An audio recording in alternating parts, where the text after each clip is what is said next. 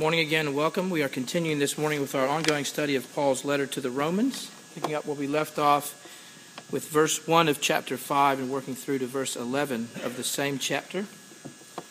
In this letter of missionary introduction, Paul has been working really hard to win the confidence of the Roman congregation. And he's done so most likely because he wants to move his base of operations from Antioch in the east to Rome, which is further west so that he's better situated to push the gospel even further west, even as far as Spain. That being the case, and since Paul did not start the church in Rome, that meant he was not known to most of the people there. And so, if he wants to get their support in this endeavor, he has to let them know who he is and what he believes. In short, he has to give them a resume, which is how the book of Romans functions in many ways for Paul as a resume. And for Paul, the biggest part of that resume was his explanation of his core theological beliefs, which is what we've been dealing with from the beginning of this series. And so, after briefly introducing the gospel in Romans 1 16 to 17, centered upon this concept of the righteousness of God, Paul spent a bit of time in 118 to 320 making it very clear why all people on the planet need this righteousness that only God can supply, namely because all people are unrighteous and deserving of God's wrath. And following that in 321 to 26, Paul expands on the meaning of this phrase, the righteousness of God, explaining it more fully, showing how God, by means of that, brings unrighteous sinners into a right relationship with himself apart from their works. He then dealt with some anticipated responses to this teaching in 327 to 31. And he finally showed in 4 1 to 25 how even someone as prominent as Abraham himself, who was their forefather in the faith, but even someone as prominent as Abraham was not justified in God's eyes by anything he had done, but through faith in God's promises.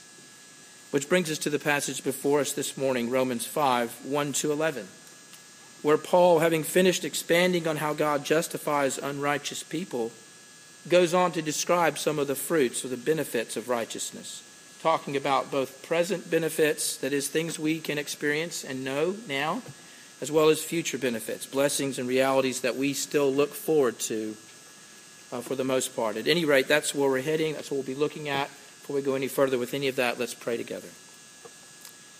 Father in heaven, as we look again at your word this morning, please help us to be guided in our study so that the things that we see and focus upon are the things that you want us to see. Help us to understand and remember how this your, is, this is your word to us, and it's you speaking to us here and now. And with that, will you make our hearts such that we are open and receptive to you? Prepared to hear everything you say, whether it's an encouragement or a rebuke or anything in between. We know in advance that whatever it is, it is the right thing. It's coming at the right time and coming in the right way from the hand of a loving Father. We pray in Christ's name. Amen. Therefore, since we have been justified by faith, we have peace with God through our Lord Jesus Christ. Through him, we have also obtained access by faith into this grace in which we stand. And we rejoice in hope of the glory of God. More than that, we rejoice in our sufferings, knowing that suffering produces endurance, and endurance produces character, and character produces hope, and hope does not put us to shame because God's love has been poured into our hearts through the Holy Spirit who's been given to us. For while we were still weak, at the right time Christ died for the ungodly. For one will scarcely die for a righteous person, though perhaps for a good person one would dare even to die. But God shows his love for us in that while we were still sinners, Christ died for us. Since, therefore, we have now been justified by his blood, much more shall we be saved by him from the wrath of God. For if while we were enemies we were reconciled to God by the death of his Son, much more, now that we are reconciled, shall we be saved by his life. More than that, we also rejoice in God through our Lord Jesus Christ, through whom we have now received reconciliation. Paul starts off this section by saying, Since we have been justified through faith, and then he follows that with a number of statements that spell out some of the blessings and benefits that follow on from the fact of our justification. The things that delineated here fall into two broad categories, as I've already mentioned present benefits and future benefits. Let's think about some of the present benefits that accrue to God's people on account of their being justified by faith. The first benefit that gets mentioned is found right there in verse 1. Since we've been justified by faith, we have peace with God through our Lord Jesus Christ. Because of what Christ has done, all those who are justified by faith are now at peace with God. And of course, such a statement begs the question were we at war with God? And the Bible's answer to that is yes, we were from the very first entrance of sin into the world in the Garden of Eden, when God's authority and rule were challenged by Eve and then Adam, and in every fallen descendant of Adam since then, which we'll think about in more detail when we get to the next passage. But the built in default mode for every person ever born is to resist the rightful rule and authority of God. That's the default human setting. This is the point that Paul spent a good time, a bit of time establishing in the opening chapters of this letter. When he talked about uh, the, the way that all humanity, without exception, but all humanity is without excuse in God's eyes, and how we all suppress the truth about God that's clearly displayed in creation. And why do we do this? Because our sinful, natural state is to want to replace God to actually take God's place, to live as if God is not there, or if He is there, to live as if He's irrelevant, as if we're in charge. And so, apart from Christ, we were and we would have remained fundamentally at war with God, in opposition to Him, aligned over against Him. As verse 10 says, while we were enemies, we were reconciled by God, to God by the death of His Son. While we were enemies we were reconciled. Because of Christ's death on our behalf, because Christ took the penalty for sin that we rightly deserve, then God's perfectly justifiable wrath against us was assuaged. His justice was satisfied, and we're reconciled to God. We're no longer enemies, so we have peace with God. And that's huge. But it's also something that we cannot fully appreciate. At least not yet, for lots of reasons, not the least of which is the simple fact that none of us has seen God in his glory in the way that we will one day see him. And we've not yet seen God in the fullness of his holiness or his wrath, as will be made evident on the day of judgment. In other words, we have no, really, no earthly idea how awesome our God is, both in terms of his beauty and his goodness, as well as his terrible anger and his judgment.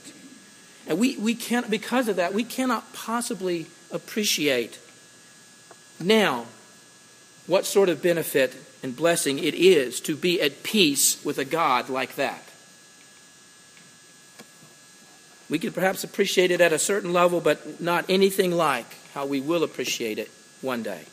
But it's a huge blessing. It's the first thing that Paul mentions here. The second blessing or benefit I want to draw your attention to is found in verse 2. We've also obtained access by faith into this grace in which we stand.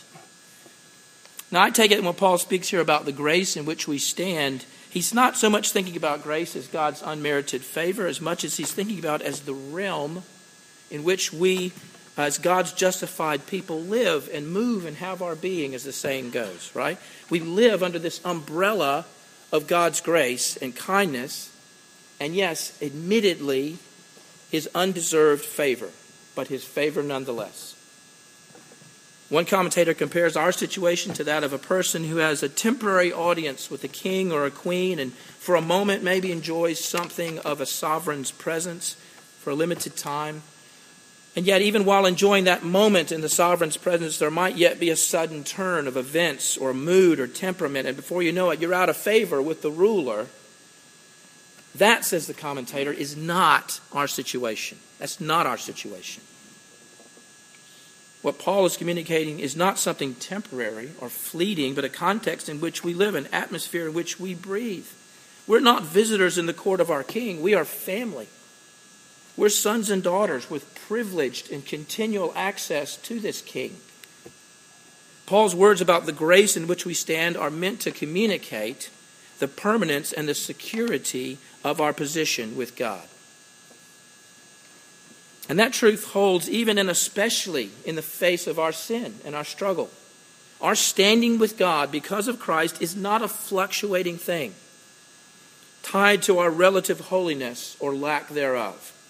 We're not more justified one day and less justified the next. We are perfectly and completely justified, period. You know, if your rambunctious six year old ignores your instructions about not throwing the baseball too close to the house, and in the course of that disobedience manages to smash out the living room window, there will be consequences. Things are going to happen. You'll no doubt be quite put out with him or her. There may well be consequences and discipline that happens as a result of what took place. But one thing that doesn't happen in that situation is that your six year old ceases to be yours. That doesn't happen. That position doesn't change. That relationship is not severed. There's a permanence there, there's an unshakability there. That's the sort of thing that Paul's talking about when he speaks of this grace in which we stand. It's a huge benefit, it's a blessing for God's justified children, and you cannot shake it. The third blessing or benefit that flows from our justification by faith is also found in verse 2. We rejoice in hope of the glory of God. Now, what's Paul referring to here? For starters, whenever you see the word hope in the Bible, you have to remind yourself that the way the Bible uses this word is not the way that it's typically used in our culture.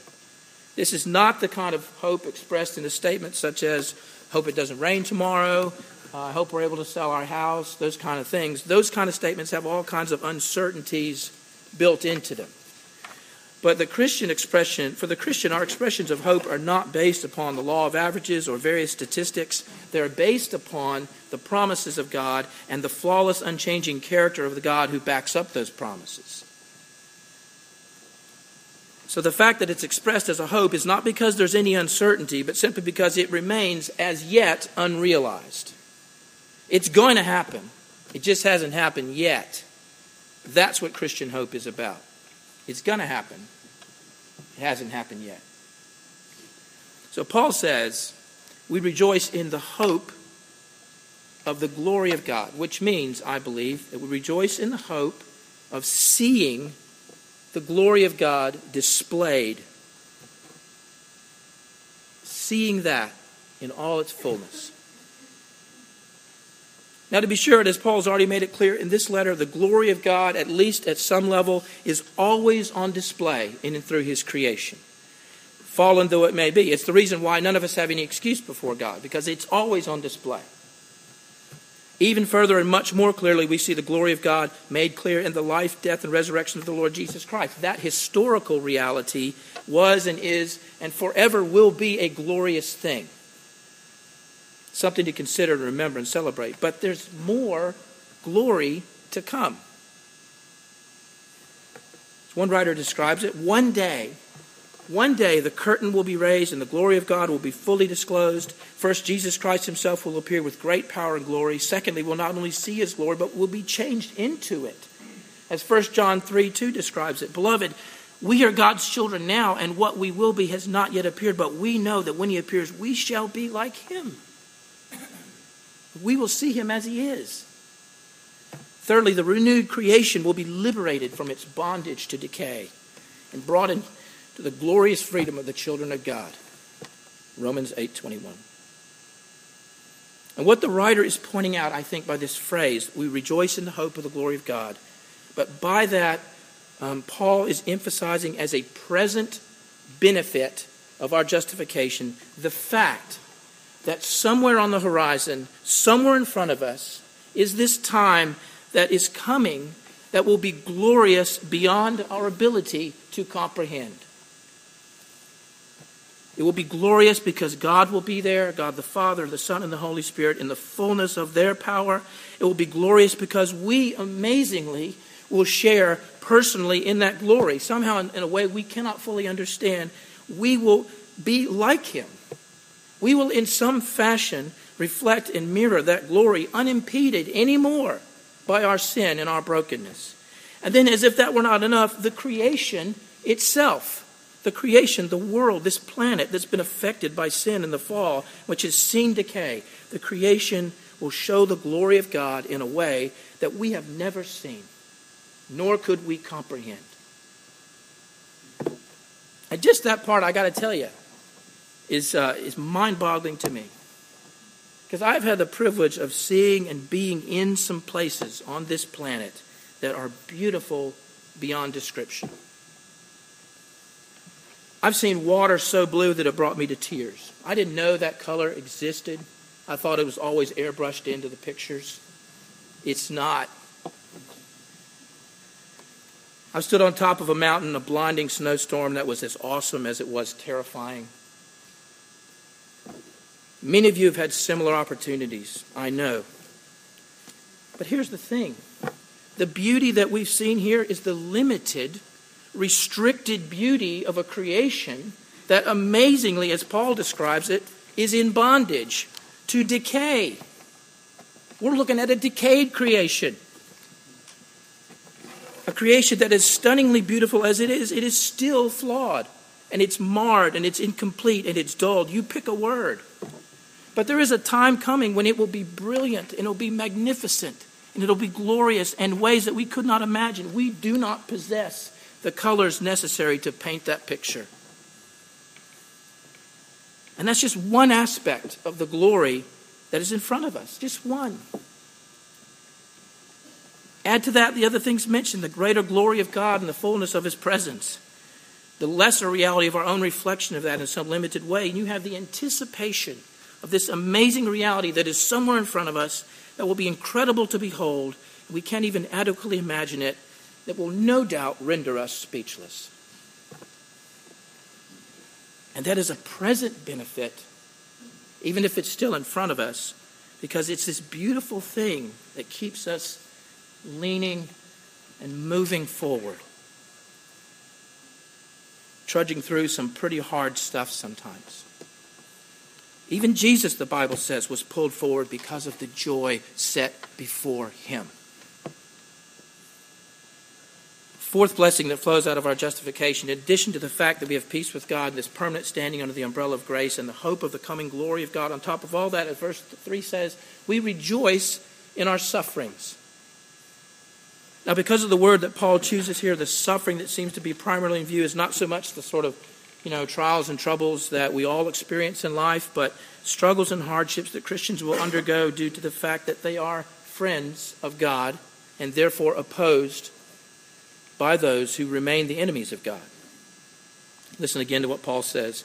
More than that, we rejoice in our sufferings, knowing that suffering produces endurance, and endurance produces character. Character produces hope. Hope does not put us to shame, because God's love has been poured into our hearts through the Holy Spirit who's been given to us. In other words, one of the present benefits that flows out of our justification is that we are identified with, we are aligned with God, which results in our suffering for His sake. And the reason that is a benefit and blessing is because the kind of suffering, that kind of suffering, is one of the things that God uses to produce Christian maturity in us, which Paul outlines in several stages. First of all, suffering, says Paul, produces endurance. Right? You can't learn endurance in a vacuum. You don't develop the quality of tenacity and perseverance apart from circumstances that try your very soul. As Stott says, you cannot learn perseverance without hardship and struggle because without those factors of hardship and struggle, there's nothing to persevere through, is there? So suffering produces perseverance, and what does perseverance produce? Character, right? Sustained seasons of persevering endurance will shape you into a particular kind of person. Will generate a certain character. Then out of that forming character will spring a growing and deepening hope that is the encouragement that comes from seeing the way of God with us, learning to persevere and witnessing this formation of character, seeing God change us. And seeing that happen in ourselves becomes a source of confidence for us. It spurs on our hope. The evidence of God working in your life today helps you to be confident about his work in the future. That's where our hopes are. And hopes like that do not disappoint us or put us to shame because they're based on the sure reality of God's love for us, the conviction of which is the special and particular ministry of the Holy Spirit to all believers, and by which the Spirit causes us to know that we are loved by God. This is similar, in fact, related to something that Paul is going to talk about later on this letter, chapter 8, when he speaks of how the Spirit testifies with our spirits to tell us that we are children of God. So, a fourth benefit flows from our justification is that we rejoice in the sufferings, and we do so precisely because we know how God uses those sufferings to mature us and produce good things in our heart, hearts and shape our characters, and ultimately through that give us an enduring hope that does not flag or waver or fail but is bolstered by the knowledge of God's great love for us. Well, following all that, after presenting his readers with some of the present benefits that flow from our having been justified by faith, Paul shifts gears. He points us toward at least two future benefits and a final one that has, I think, both present and future dimensions. The first future benefit is seen there in verses 6 to 9, when Paul writes, For while we were still weak, at the right time Christ died for the ungodly. One will scarcely die for a righteous person, though perhaps for a good person one would dare even to die. But God shows his love for us, and that while we were still sinners, Christ died for us. Since, therefore, we've now been justified by his blood, much more shall we be saved by him from the wrath of God. In these verses, we see an example of the tension that we find at other points of the New Testament. We come across things that are both have kind of an already and a not yet aspect to them. The already and not yet reality in view here is the fact of our salvation. What I mean is simply this in a very real sense, if you were asked the question, Have you been saved? The biblical answer to that question for the believer is both yes and no. The yes answer comes from the truth that we have been saved from the guilt of our sins by Christ's sacrificial death on the cross. We have been saved from the judgment of God that would have been poured out upon us because of our sin. Absolutely. That's rock solid. That is over and done. But the no answer comes to that question comes from the fact that while we have been saved from the guilt of our sins, we have not yet been saved or delivered from the reality of indwelling sin. The fact that everybody in this room walked in this morning with dozens, maybe hundreds of things to confess just from this past week. That fact is proof enough that the salvation that is secure, absolutely secure, which is going to be brought to completion, absolutely, but it is not yet finalized. Nobody in this room has yet been saved or delivered from the reality of their ongoing sin. Additionally, nobody in this room has yet received their new bodies, their new resurrection bodies that will suit us for life in eternity with God. That will be ours on the other side of the grave at the return of Christ. Instead, we are still living in these bodies bodies that age and break and acquire diseases and provide us with all kinds of grief and pain. Nobody in this room has yet been delivered from that. And yet, one more thing that we've not yet been fully delivered from is spoken of by Paul in verse 9 when he talks about how we shall be delivered from the wrath of God. By which Paul is referring to the fact that there is a day coming in the future, a day of judgment when all will stand before the bar of God's justice, when God's judgment will fall and his wrath will be poured out on those who do not belong to the Lord Jesus. And on that day, which has not come yet, but on that day, we shall be delivered from the wrath of God. Absolutely.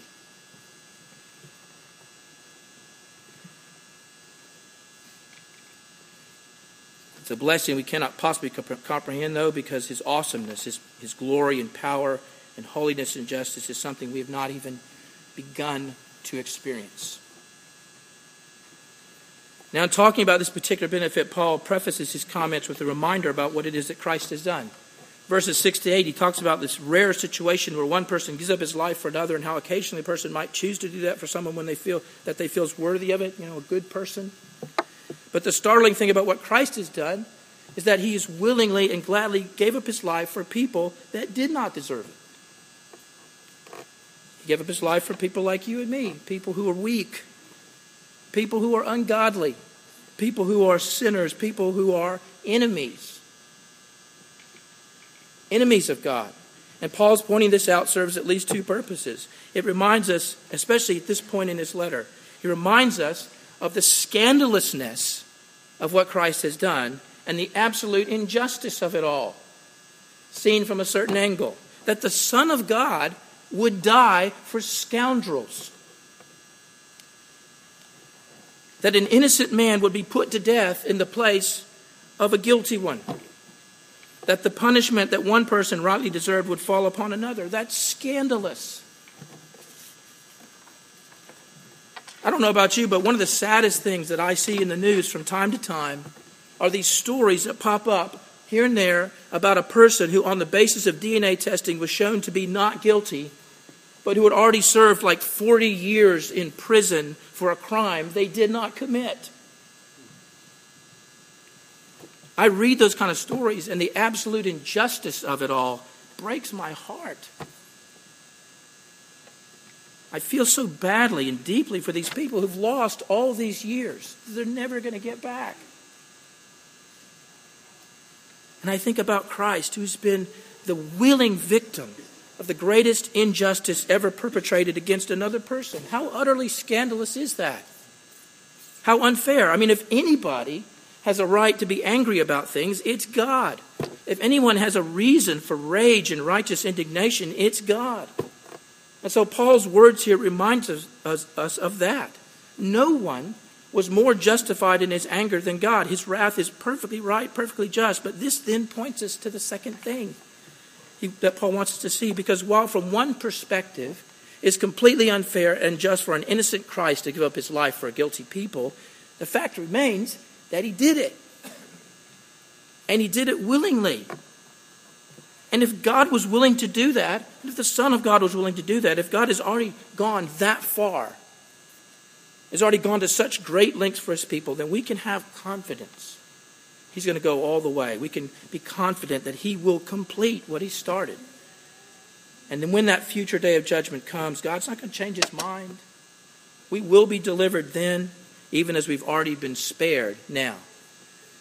Christ's death assures us of that. That's one future benefit. The second one seen in the next verse, verse 10. For while we're enemies, we're reconciled to God by the death of his Son. Much more now that we are reconciled, we shall be saved by his life. Shall be saved by his life. In pointing out this second future benefit, Paul uses the same kind of logic, which is to say, essentially, if God has already done the harder thing, which is to reconcile people who are his enemies to himself by the death of his son, if God's already done the harder thing, then now that we are reconciled to him and no longer enemies, we can be sure he'll go on to save us by his life. The easier thing.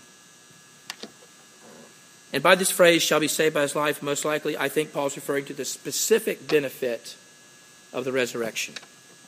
That is, our resurrection. Jesus' life, his resurrection life that followed his reconciling death.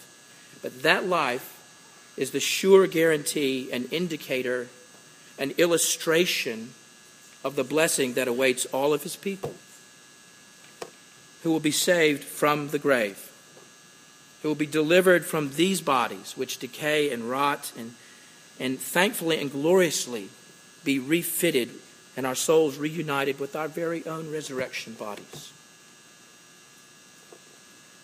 I mean, how encouraging is that? The older I get, the more encouraging it is. I'll tell you. How encouraging is that when we are in pain?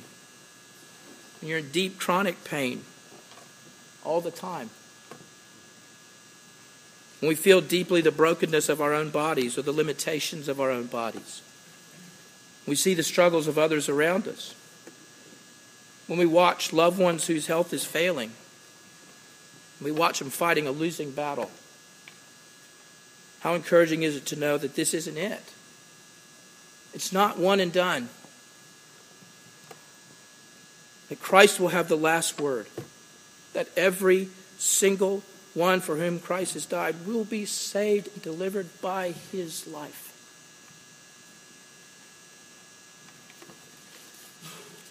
Which leads us to the last benefit I want to highlight this morning, and that one only briefly. But even though it's the last benefit, by no means is it the least of them, and arguably is the greatest benefit of all. And it's the one that has a present dimension that will one day be left in the dust by the greatness of its future appreciation. Right there in verse 11 is simply this We rejoice in God. That's it. What's the benefit? God. God is the benefit of our justification. Not his blessings, as great as they are, not his promises, as wondrous as they've been, just God. We rejoice in God. Because of our justification, we get God. We're reconciled to God. We're no longer his enemies. We're his friends. We're his family. We are his, and he is ours. And I said, as I said, this is a benefit and blessing that we do not fully appreciate. This kind of blessing. Indeed, it's one that I would go so far as to say we barely appreciate. You know, I rejoice in some pretty small things. I don't know about you, but I rejoice in small things all the time. I rejoice when I get a parking spot that's right at the front of Barnes and Noble instead of in the back corner of the parking garage under Fresh Market. I rejoice when I get a tax notice that tells me I underpaid on my taxes, but I only owe the federal government $28. I rejoice the sequencing of the traffic lights is such that I hit like five or six green lights in a row. I'm so excited I want to call like 12 people and tell them about it.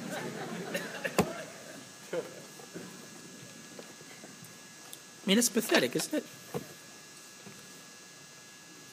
I can rejoice in very small things, and correspondingly, I can be upset and angered over equally small things, ridiculous things, petty things, things I'm too embarrassed to even mention. Will be a lot like the things that you would mention. But see, Paul isn't rejoicing in small things here. This is not the day of small things. Paul's talking about big things. Indeed, he's talking about the biggest thing of all we rejoice in God. It's a benefit of our justification that we certainly can and do appreciate now, but I think in a very limited way. And I suspect if you're anything like me, that would be true for you too. And as you continue your life in God, as all along the way God shows you more and more of yourself, which is horrible and more and more for himself, which is amazing. Your rejoicing in God will grow in time. But however much we appreciate that now, there is a day coming. And that day we've already talked about this hope of the glory of God. The day when we see God and Jesus in all their glory and their power and majesty, and when his work in us is done. And the creation is finally restored. There's a day when all of all of that when we will be absolutely just blown away by the beauty and wonder of God, and all of our rejoicing will be focused in like a laser beam on God Himself. Let me tell you, when that day comes, and we finally see Him, and we'll be rendered speechless and fall to our knees in amazement, we will rejoice in God as we have never rejoiced in Him in this life. And we'll say to ourselves, that's my God? That's Him? I get to be His? I'm, I'm His friend? I'm in His family? He loves me? Seriously? Me? I get to be with Him for all eternity?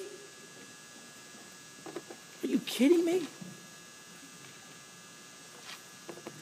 I'm his, and he is mine. I really can't tell you what it'll be like. It's going to be something like that. And it's going to be so good, I cannot possibly tell you. Let's pray.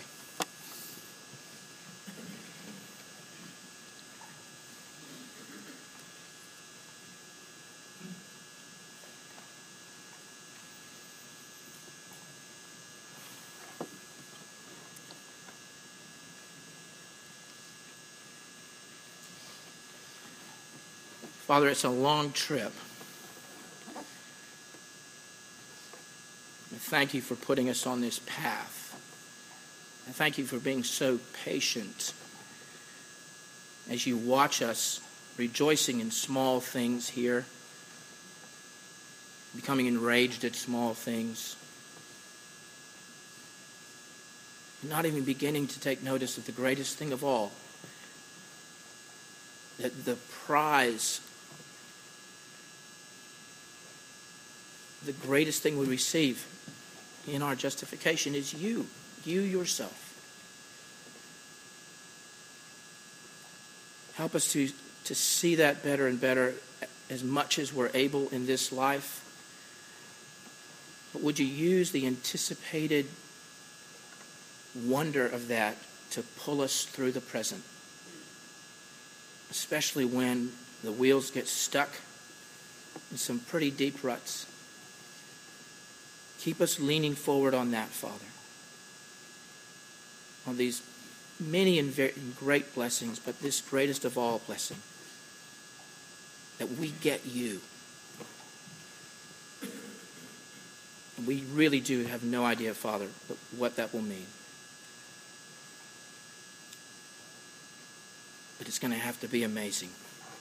It has to be just because of what we've already seen of you. Thank you for that. Help us to persevere.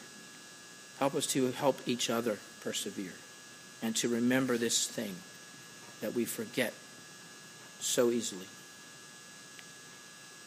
We pray this in Jesus' name and for his sake. Amen.